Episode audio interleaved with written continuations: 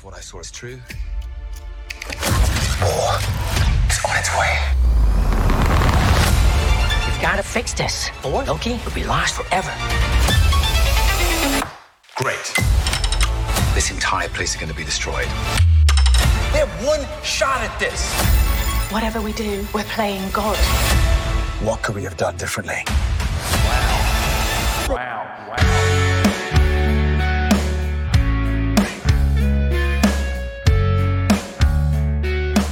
Are you burdened with glorious purpose? Because Loki is. What a finale! Wow, I just oh, it's like a injection of caffeine into your bloodstream. Is that where caffeine goes? I don't know. I'm not a doctor, but it's just a lot of caffeine in your system. That's how it feels like after watching the Loki series finale. You know what? Before I say anything, uh, spoilers ahead don't watch this episode if you haven't seen the Loki series finale. Spoiler alert!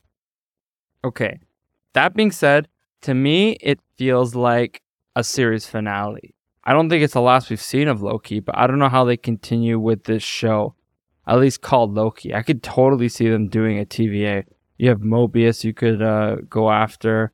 Um, Sylvie, I would totally be interested in, and the TVA itself. In fact, I wouldn't be surprised if they do that. They should. Maybe it's the TVA, but it's more of like a, a comedy, you know, like a goofy comedy. That'd be cool.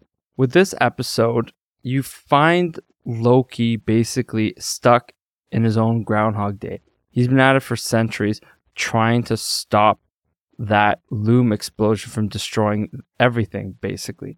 That finally leads him back because he's like, oh, I can't keep doing this. It's just not working. It finally leads him back to the end of time facing off against He Who Remains, who has been pulling the strings the whole time. They have a f- defeated conversation. He's just sitting there uh, when he's dealing with He Who Remains, and he's all like, "Oh, I don't know what to do." And he He Who Remains basically tells him, "If you don't kill Sylvie, everything's gonna go to shit. We're gonna have a multiversal war, and everyone's gonna lose." But Loki finds a different way, and it's just tragic what he does. He walks, he goes back to that same point that he was stuck in a time loop. He goes to that point, he walks through, he grabs all the different timelines, like, because I guess the spaghetti that we, we've been referencing, those are actual timelines. He grabs all of them, he uses his Loki powers, I guess, his new time powers. He becomes the god of stories truly, and he sits at the throne at the end of time. What a sequence. Like it was just incredible. I also saw the Marvels today. So I saw the Marvels and then I went got home and I saw the Loki finale.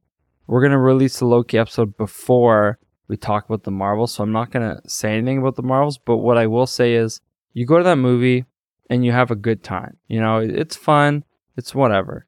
You don't hate it, but it's not exactly Game of Thrones. Loki season two felt like their Game of Thrones.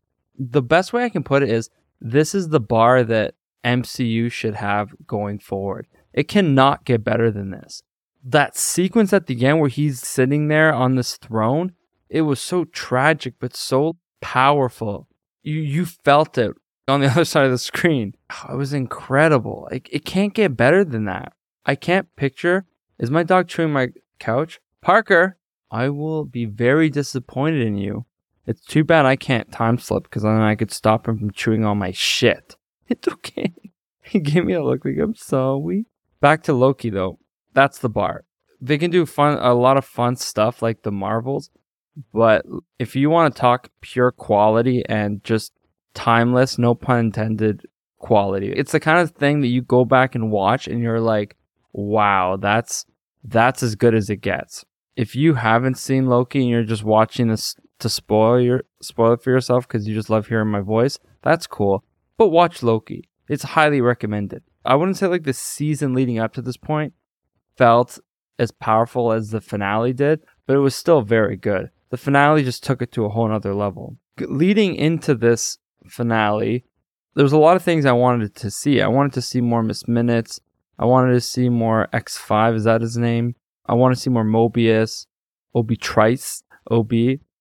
there's a lo- all the side characters basically. I was hoping we get a lot of screen time with, but it was all Loki. That's something that you want to see, anyways, right? It's something we've talked about in previous episodes. The show's called Loki. It should be centered around Loki, and uh, unfortunately, that's not something that we had going into this episode. It was a lot of the side character build up, all that, but you had to build up the side characters because you needed to feel the stakes that Loki had in the finale when he was making that choice. If we didn't have this time to build up these characters and his relationship with them, then when Loki finally decided to sacrifice himself so his friends could have free will, basically, that choice would not have been as powerful as it felt now because of what I said. I just want to spend more time with these characters. Hopefully, it's not the last uh, we see of them either, right? Miss Minutes has this whole uh, Ultron AI thing to it that's wicked. Uh, apologies, people. I was in the middle of a recording and the power went out in my house. It's all good now. I'm back.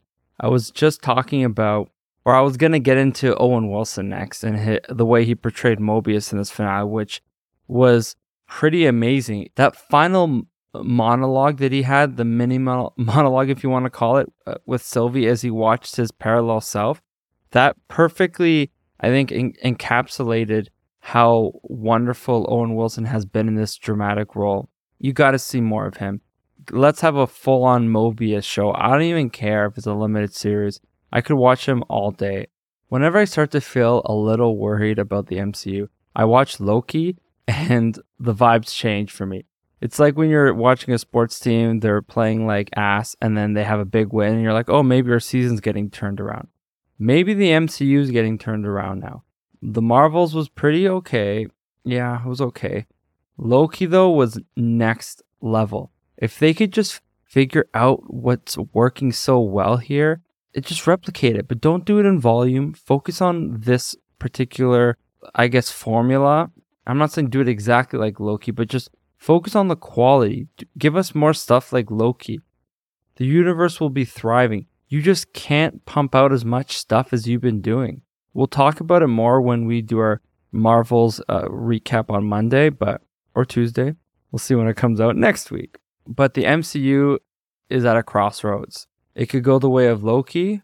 It could go the way of Thor: Love and Thunder. I don't know. Maybe there's a middle ground. I would settle for that. Unfortunately, though, they're going to have to be very careful with what they do next because with all this stuff that they've been doing, the, the box office has been plummeting. Whether you think the Marvels is good or not, it did not do well at the box office. That's not debatable. At least it didn't do well now. Maybe it'll start to do well. At the time of this recording, the Marvels isn't doing well at the box office. So, what are you going to do, MCU? What's the play? Changing out Kang for Doctor Doom is not the play. You've been building out this character for too long. He's too important. You can't have him just disappear. What's the point of everything Loki did then? Like, come on, it, it's not going to work. Just recast Jonathan Majors. Do the right thing. Recast him. Keep Kang. Listen, Marvel. I'm here. I'll watch. And, you know, I'll watch with a smile on my face. But the problem is, not everybody else will. You have to focus on the content, the quality of the content. We'll talk about it more next week when we recap the Marvels. See you then.